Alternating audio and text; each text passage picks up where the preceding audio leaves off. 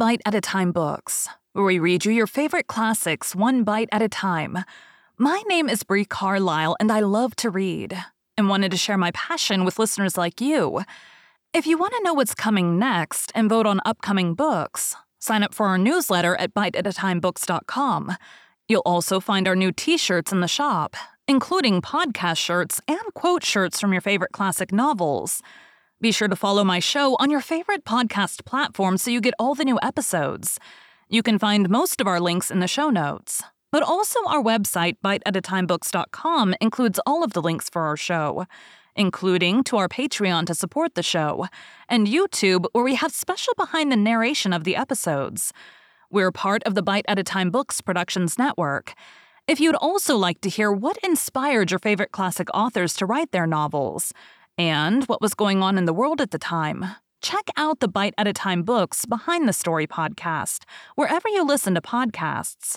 Please note, while we try to keep the text as close to the original as possible, some words have been changed to honor the marginalized communities who've identified the words as harmful, and to stay in alignment with Bite at a Time Books' brand values. Today we'll be continuing Rainbow Valley by Lucy Maud Montgomery. Chapter 32 Two Stubborn People. Rosemary West, on her way home from a music lesson at Ingleside, turned aside to the hidden spring in Rainbow Valley. She had not been there all summer. The beautiful little spot had no longer any allurement for her. The spirit of her young lover never came to the tryst now, and the memories connected with John Meredith were too painful and poignant. But she had happened to glance backward up the valley and had seen Norman Douglas vaulting as airily as a stripling over the old stone dike of the Bailey Garden, and thought he was on his way up the hill. If he overtook her, she would have to walk home with him, and she was not going to do that. So she slipped at once behind the maples of the spring, hoping he had not seen her and would pass on. But Norman had seen her, and what was more, was in pursuit of her. He had been wanting for some time to have a talk with Rosemary, but she had always, so it seemed, avoided him. Rosemary had never, at any time, liked Norman Douglas very well. His bluster, his temper, his noisy hilarity had always antagonized her. Long ago, she had often wondered how Ellen could possibly be attracted to him. Norman Douglas was perfectly aware of her dislike, and he chuckled over it, it never worried Norman if people did not like him. It did not even make him dislike them in return, for he took it as a kind of extorted compliment. He thought Rosemary a fine girl, and he meant to be an excellent, generous brother in law to her. But before he could be her brother in law, he had to have a talk with her. So, having seen her leaving Ingleside as he stood in the doorway of a Glen store, he had straightway plunged into the valley to overtake her. Rosemary was sitting pensively on the maple seat where John Meredith had been sitting on that evening nearly a year ago. The tiny spring shimmered and dimpled under its fringe of ferns. Ruby red gleams of sunset fell through the arching boughs. A tall clump of perfect asters grew at her side. The little spot was as dreamy and witching and evasive as any retreat of fairies and dryads in ancient forests. Into it, Norman Douglas bounced scattering and annihilating its charm in a moment. His personality seemed to swallow the place up. There was simply nothing there but Norman Douglas. Big, red bearded, complacent. Good evening, said Rosemary coldly, standing up. Evening, girl. Sit down again. Sit down again. I want to have a talk with you. Bless the girl, what's she looking at me like that for? I don't want to eat you. I've had my supper. Sit down and be civil. I can hear what you have to say quite as well here, said Rosemary. So you can, girl, if you use your ears. I only wanted you to be comfortable. You look so darned uncomfortable standing there. Well, I'll sit anyway. Norman accordingly sat down in the very place John Meredith had once sat. The contrast was so ludicrous that Rosemary was afraid she would go off into a peal of hysterical laughter over it. Norman cast his hat aside, placed his huge red hands on his knees, and looked up at her with his eyes a twinkle. Come, girl, don't be so stiff, he said, ingratiatingly. When he liked, he could be very ingratiating. Let's have a reasonable, sensible, friendly chat. There's something I want to ask you. Ellen says she won't, so it's up to me to do it. Rosemary looked down at the spring, which seemed to have shrunk to the size of a dewdrop. Norman gazed at her in despair. Darn it all, you might help a fellow out a bit, he burst forth. What is it you want me to help you say? asked Rosemary scornfully. You know as well as I do, girl. Don't be putting on your tragedy airs. No wonder Ellen was scared to ask you. Look here, girl. Ellen and I want to marry each other. That's plain English, isn't it? Got that? And Ellen says she can't unless you give her back some tomfool promise she made. Come now. Will you do it? Will you do it? Yes, said Rosemary. Norman bounced up and seized her reluctant hand. Good. I knew you would. I told Ellen you would. I knew it would only take a minute.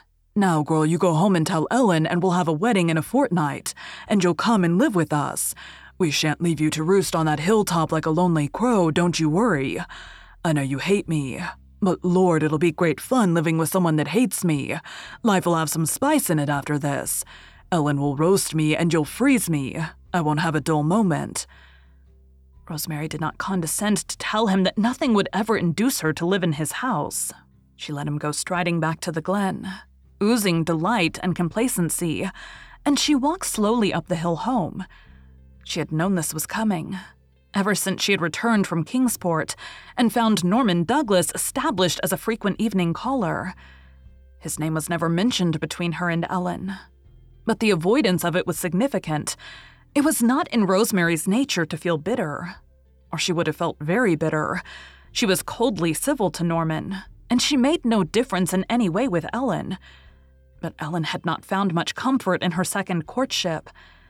She was in the garden, attended by St. George when Rosemary came home. The two sisters met in the Dahlia Walk. St. George sat down on the gravel walk between them and folded his glossy black tail gracefully around his white paws. With all the indifference of a well fed, well bred, well groomed cat. Did you ever see such dahlias? Demanded Ellen proudly. They're just the finest we've ever had. Rosemary had never cared for dahlias. Their presence in the garden was her concession to Ellen's taste. She noticed one huge mottled one of crimson and yellow that lorded it over all the others. That dahlia, she said, pointing to it, is exactly like Norman Douglas. It might easily be his twin brother. Ellen's dark browed face flushed. She admired the dahlia in question, but she knew Rosemary did not, and that no compliment was intended. But she dared not resent Rosemary's speech. Poor Ellen dared not resent anything just then, and it was the first time Rosemary had ever mentioned Norman's name to her. She felt that this portended something. I met Norman Douglas in the valley, said Rosemary, looking straight at her sister, and he told me you and he wanted to be married, if I would give you permission. Yes, what did you say? asked Ellen, trying to speak naturally and offhandedly and failing completely. She could not meet Rosemary's eyes. She looked down at St. George's sleek back and felt horribly afraid. Rosemary had either said she would or she wouldn't. If she would, Ellen would feel so ashamed and remorseful that she would be a very uncomfortable bride elect. And if she wouldn't, well, Ellen had once learned to live without Norman Douglas, but she had forgotten the lesson and felt that she could never learn it again. I said that as far as I was concerned, you were at full liberty to marry each other as soon as you liked, said Rosemary. Thank you, said Ellen, still looking at St. George. Rosemary's face softened. I hope you'll be happy, Ellen, she said gently. Oh, Rosemary. Ellen looked up in distress. I'm so ashamed. I don't deserve it. After all I said to you. We won't speak about that, said Rosemary hurriedly and decidedly. But, but, persisted Ellen, you are free now too, and it's not too late. John Meredith, Ellen West. Rosemary had a little spark of temper under all her sweetness, and it flashed forth now in her blue eyes. Have you quite lost your senses in every respect? Do you suppose for an instant that I am going to go to John Meredith and say meekly, Please, sir, I've changed my mind, and please, sir, I hope you haven't changed yours? Is that what you want me to do? No. No. But a little encouragement, he would come back. Never. He despises me, and rightly. No more of this, Ellen. I bear you no grudge. Marry whom you like, but no meddling in my affairs. Then you must come and live with me, said Ellen. I shall not leave you here alone. Do you really think that I would go and live in Norman Douglas's house? Why not? cried Ellen, half angrily despite her humiliation. Rosemary began to laugh. Ellen, I thought you had a sense of humor. Can you see me doing it? I don't see why you wouldn't. His house is big enough. You'd have your share of it to yourself. He wouldn't interfere. Ellen, the thing is not to be thought of. Don't bring this up again. Then, said Ellen coldly and determinedly, I shall not marry him. I shall not leave you here alone. That is all there is to be said about it. Nonsense, Ellen. It is not nonsense. It is my firm decision. It would be absurd for you to think of living here by yourself, a mile from any other house. If you won't come with me, I'll stay with you.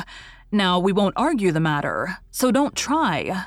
I shall leave Norman to do the arguing, said Rosemary. I'll deal with Norman. I can manage him. I would never have asked you to give me back my promise. Never. But I had to tell Norman why I couldn't marry him, and he said he would ask you. I couldn't prevent him. You need not suppose you are the only person in the world who possesses self respect. I never dreamed of marrying and leaving you here alone, and you'll find I can be as determined as yourself. Rosemary turned away and went into the house with a shrug of her shoulders. Ellen looked down at St. George, who had never blinked an eyelash or stirred a whisker during the whole interview. St. George. This world would be a dull place without the men, I'll admit. But I'm almost tempted to wish there wasn't one of 'em in it. Look at the trouble and bother they've made right here, George. Torn our happy old life completely up by the roots, Saint. John Meredith began it, and Norman Douglas has finished it. And now both of them have to go into limbo. Norman is the only man I ever met who agrees with me that the Kaiser of Germany is the most dangerous creature alive on this earth. And I can't marry this sensible person because my sister is stubborn and I'm stubborner. Mark my words, St. George. The minister would come back if she raised her little finger. But she won't, George. She'll never do it. She won't even crook it, and I don't dare meddle, Saint. I won't sulk, George. Rosemary didn't sulk, so I'm determined I won't either, Saint. Norman will tear up the turf, but the long and short of it is, St. George, that all of us old fools must just stop thinking of marrying. Well, well. Despair is a free man, hope is a slave, Saint. So now come into the house, George, and I'll solace you with a saucerful of cream. Then there will be one happy and contented creature on this hill at least. Thank you for joining Bite at a Time Books today, while we read a bite of one of your favorite classics. Again, my name is Brie Carlisle, and I hope you come back tomorrow for the next bite of Rainbow Valley. Don't forget to sign up for our newsletter at biteatatimebooks.com and check out the shop. You can check out the show notes or our website, biteatatimebooks.com, for the rest of the links for our show. We'd love to hear from you on social media as well.